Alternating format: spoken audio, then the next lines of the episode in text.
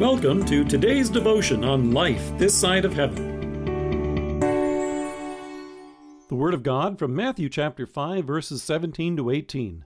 Do not think that I have come to abolish the law or the prophets. I have not come to abolish them, but to fulfill them. I tell you the truth.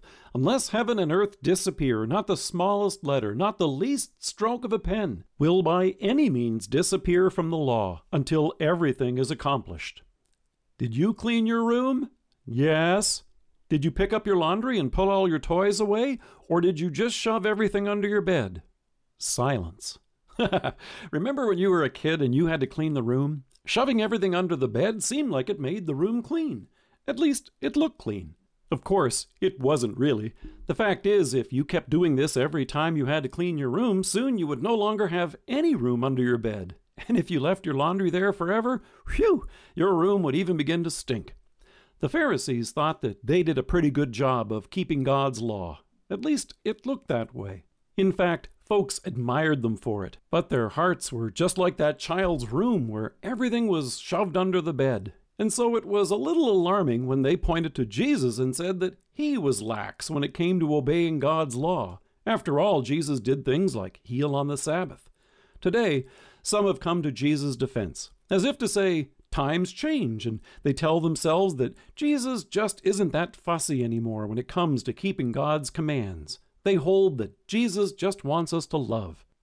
In that way, they can do what they want and assure themselves that they're basically good people. Well, at least good enough. But Jesus clears up both of these misunderstandings in this text. Despite what people may think today, Jesus didn't come to do away with God's commands. And unlike the Pharisees, he hadn't come to simply go through the motions by sweeping sin under the rug and pretending to have a clean heart. So he told them, Do not think that I have come to abolish the law or the prophets. I have not come to abolish them, but to fulfill them. Jesus came with the purpose of keeping God's law fully and completely. He didn't do this by softening it. Actually, he even sharpened it by keeping the intent behind the law. In the fifth commandment, it's more than just a prohibition against murder. Jesus told them, I tell you that anyone who is angry with his brother will be subject to judgment. The sixth commandment does more than address a cheating spouse. Instead, he says, Everyone who looks at a woman with lustful intent has already committed adultery. For someone who thinks that their heart is clean enough, like the Pharisees, Jesus said, I tell you that unless your righteousness surpasses that of the Pharisees and the teachers of the law, you will certainly not enter the kingdom of heaven. In love for you and me, Jesus did it all. He said, I tell you the truth until heaven and earth disappear, not the smallest letter, not the least stroke of a pen, will by any means disappear from the law until everything is accomplished.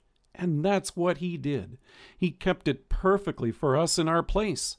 And then, with his sacrifice for us on the cross, he paid the penalty for our sin and declared, It is accomplished. In place of false merit, you and I have received real mercy.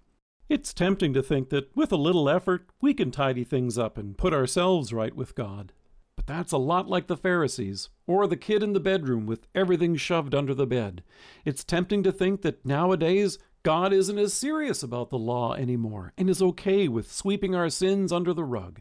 Neither is true. In the Psalms, David prayed, Create in me a clean heart, O God. And in love for you and me, that's exactly what he has done. Let us pray. Merciful Savior, thank you for taking your place under the law, keeping it fully for me, and giving me forgiveness as your precious gift through faith. Amen. Thank you for joining us. If you're listening to us by podcast or on Alexa, we invite you to browse the resources that are available on our site at lifethissideofheaven.org. God bless you and have a great day.